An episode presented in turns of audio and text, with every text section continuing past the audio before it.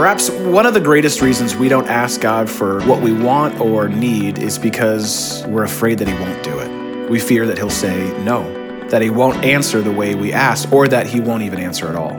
Unanswered prayer is perhaps one of the most perplexing parts of prayer. Why would God invite us to ask Him for anything and promise that He is listening, only to abandon us at the altar of our asking?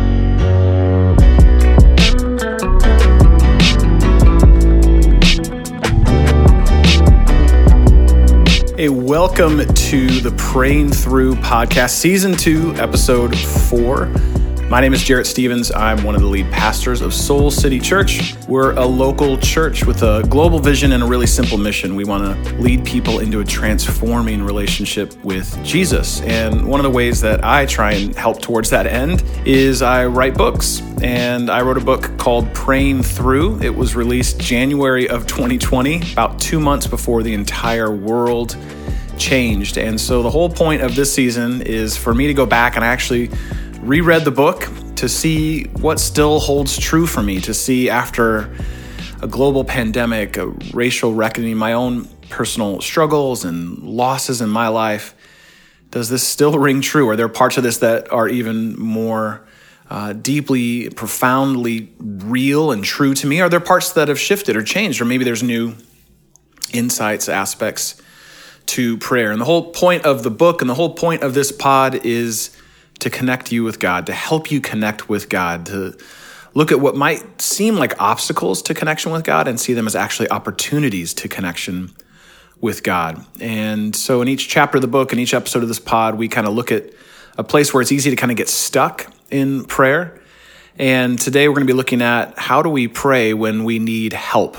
How do we come to God when we need something? And specifically, we need something from Him. How do we find God? How do we trust God? How do we ask God for what it is that we really need?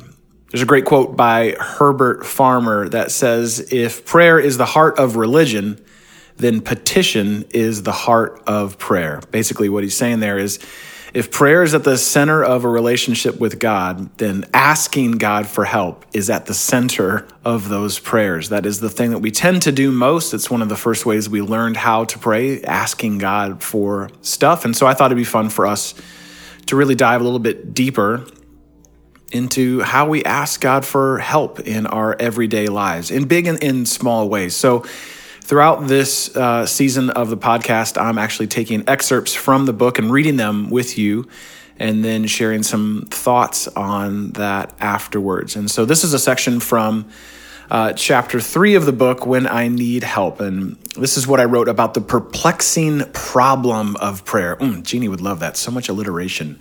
The perplexing problem of prayer. This is what I wrote. Perhaps one of the greatest reasons we don't ask God for what we want or need is because we're afraid that He won't do it. We fear that He'll say no, that He won't answer the way we ask, or that He won't even answer at all. Unanswered prayer is perhaps one of the most perplexing parts of prayer. Why would God invite us to ask Him for anything and promise that He is listening, only to abandon us at the altar of our asking? This is no small thing. And, and it's a big reason why some people lose their faith. Any attempt to cover this dilemma with a Christian bumper sticker only does more harm than good. So, what do we do when we come to God seeking help and help doesn't seem to come? As a pastor and follower of Jesus for many years now, I've had a front row seat to God's miracles and movements. I've prayed for friends facing a terminal diagnosis and seen complete healing. I've prayed for marriages that were all but over and seen them restored and transformed by God. I've prayed for friends facing year after soul crushing year of infertility, only to later celebrate the birth of their children. I've seen God answer impossible requests with his power and faithfulness. Too many to count. And I've experienced the other side of prayer as well. I've prayed for healings that never came. I prayed for jobs that didn't emerge. prayed for marriages that didn't make it, prayed for friends to find Jesus who still haven't. And while I have a lifetime of evidence of God's faithfulness, I also have a lifetime of experience with the mystery of God. I simply don't know why God does what he does or why he doesn't always do what I want him to do. And any attempt to use thin theology to spackle the holes that this lack of understanding has left in my faith does a disservice to the deeper faith and trust that God wants to grow in me. It's impossible for me to understand why God hasn't answered all of my honest and earnest prayers. And it's irresponsible for me to try and tell you why He hasn't answered yours. It is true that sometimes God uses your asking and waiting and asking and waiting to grow a deeper faith and, and deeper desires in you. It is true that sometimes God answers your prayers in unexpected ways to lead you to something far greater than you even knew to ask for. It's true that sometimes there is sin between us and God, sin that, that keeps us from intimacy with God, unowned and unconfessed sin, keeps us from experiencing the full blessing of God in our lives. Perhaps this is why Jesus taught us to ask for what we need and for forgiveness in the same breath when we pray. All those things are true. And yet I still don't know why God answers some prayers and doesn't answer others in ways that we hope for or can recognize.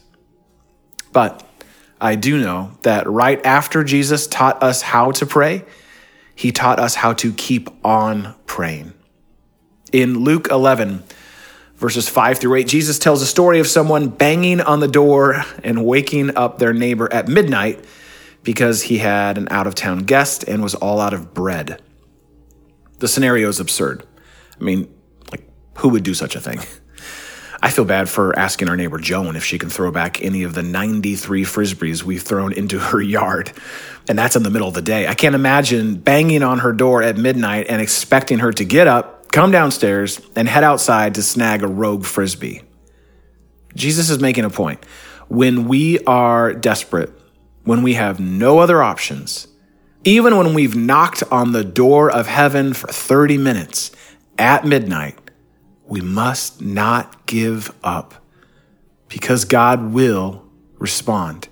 In one way or another, He will respond. Jesus' words tell us so. In Luke 11, verse 8, Jesus said, Yet because of your shameless audacity, He will surely get up and give you as much as you need. See, prayer is an unapologetic act of audacity the willingness to keep on knocking, keep on asking, keep on trusting, and keep on believing, even when you don't know what you want or in the way you want it, is in the alchemy of faith and persistence. It means having the faith to take God up on his invitation to ask him for whatever you need and the tenacity to hold him to it. To reach out, that's faith, and not let go. That's persistence.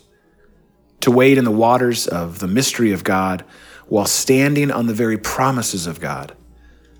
To not lose heart and not lose hope while holding on. Keep knocking, keep asking, keep believing, even if and even after it doesn't go your way.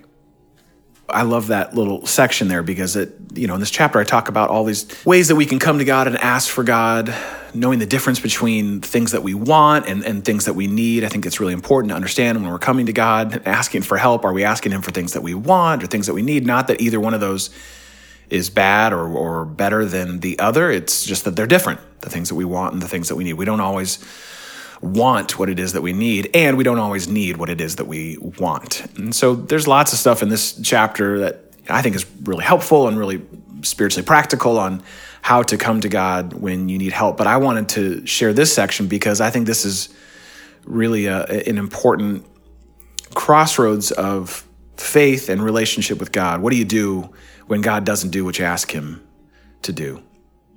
Like, what, what do you do when you're asking for help and it doesn't come, or, or at least it doesn't come in the way that you were asking? And I think this is for a lot of people that that moment, you know, I prayed and I prayed and I prayed and I asked and I asked and I asked. I'm sure you could tell me a story right now. I could tell you mine. In fact, I probably will in a minute. Of all the times you prayed for something, you know, I man, I, I asked God for this. I asked, and it did. It didn't happen. I didn't get the job, or the relationship ended, or we lost my mom. And I prayed, and I think that is a sincere posture, a vulnerable posture and I think for a lot of people, it really becomes that, that moment where I ask God for help and it doesn't seem to come, or at least it doesn't come in the way I was asking. It's a place for people's faith to either blow up or grow up. I think this is one of those places where our faith either blows up or grows up. And I'm sure maybe you've had this in your own life, your experience, where you're like, you know what? Great. If God's not going to do what I've asked him to do, whether it's something I wanted or something I needed, then I'm out. I quit the, you know, how could a good and loving God not do this for me? For a lot of people, maybe you know uh, personally, or you know a story of someone who just couldn't manage the mystery of God, couldn't handle the sovereignty of God, the the ways of God that are so unlike our ways. So for a lot of people, th- this moment of asking for help and not receiving it like you asked or or were expecting is a place where their faith grows up. And conversely, for some people, this is a place where their faith grows up.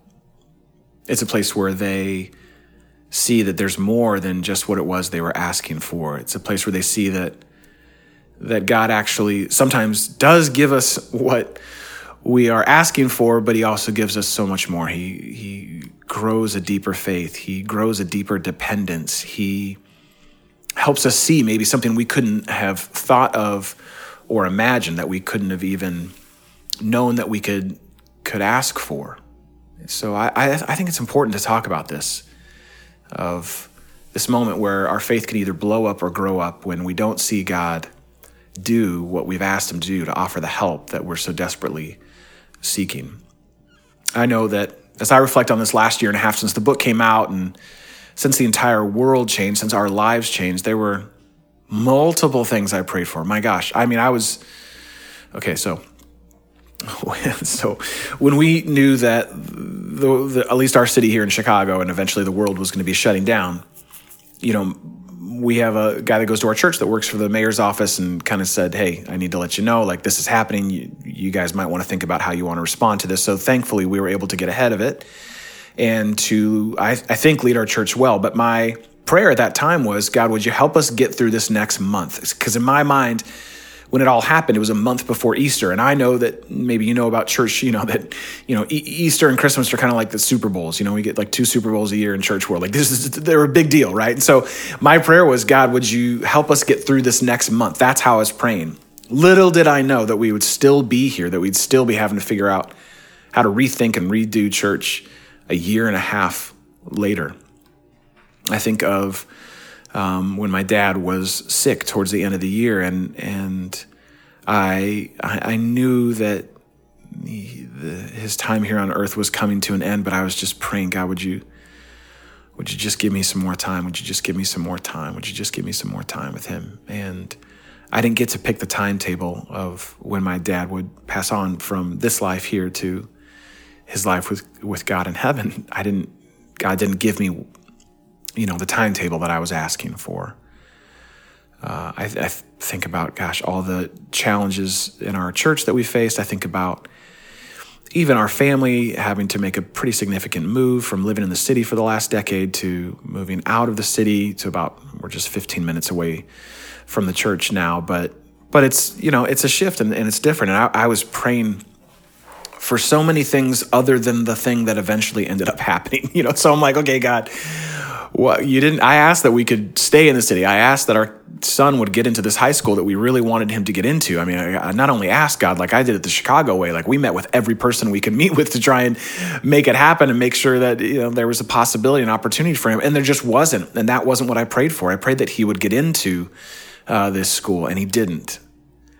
And so there were lots of things this last year where I had these unanswered or answered in a different way kind of prayers. My hunch is is that you do too. And I I guess the the whole challenge of this episode and and really of this chapter of the book is Are you willing, like that story that Jesus told in Luke 11, to keep on knocking, to keep on asking, to keep on pushing, to keep on showing up? You know, the story that Jesus tells there is one of my favorite ones in the Bible because it's so weird. You know, it's it's this neighbor who comes at midnight and is banging on the door because he needs bread. And i just i'm trying to imagine like how would i respond to that in real life if that happened to to me? And one of our neighbors came banging and said like oh my gosh i i need you know i need deep dish pizza immediately. Like do you have anything in your house? You know blah blah blah. I probably wouldn't be all too happy, but Jesus' point is about that line that I read there that prayer is an unapologetic act of audacity. It's that we keep showing up, even if and even after our prayers aren't answered in the way that we hope for or imagine. And I just wonder for the things in your life today, whether you're asking God, would you be willing to trust Him beyond the request? Yes, ask Him. God says, let Him know the desires of your heart.